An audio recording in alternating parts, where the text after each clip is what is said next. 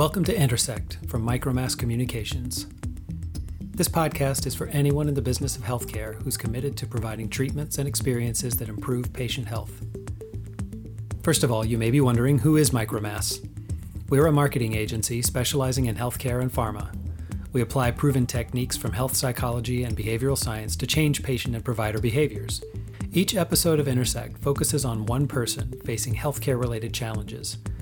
We talk with them and listen as they share their experiences.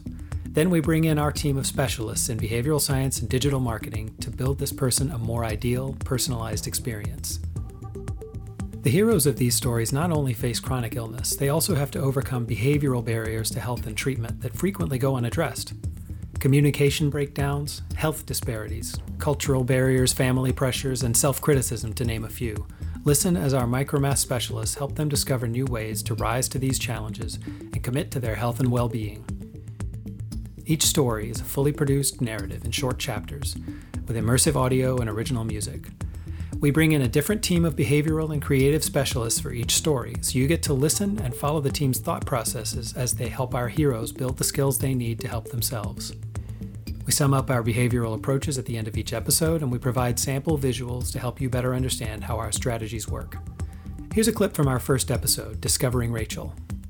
You'll hear our caregiver Rachel at home with her husband Walt. Then our senior behaviorist offers insights into overcoming their communication challenges. Morning. What time did you get up? Uh, a few minutes ago, I just made some coffee. Thanks. Did you take your meds this morning?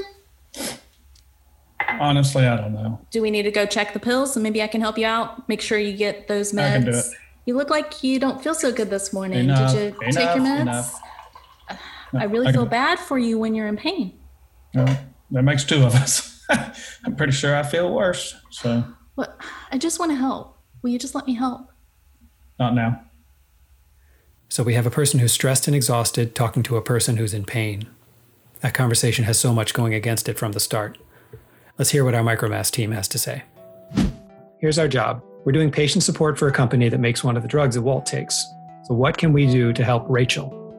Walt and Rachel are in the midst of a really difficult conversation, right? Walt's expressing that he's in pain and that he's also feeling nagged and feeling criticized. And Rachel's trying to communicate that she is wanting to help him, but they're at odds the whole time. The first thing that comes to mind for me is how can we help them communicate as partners so that they can work together instead of getting frustrated with each other?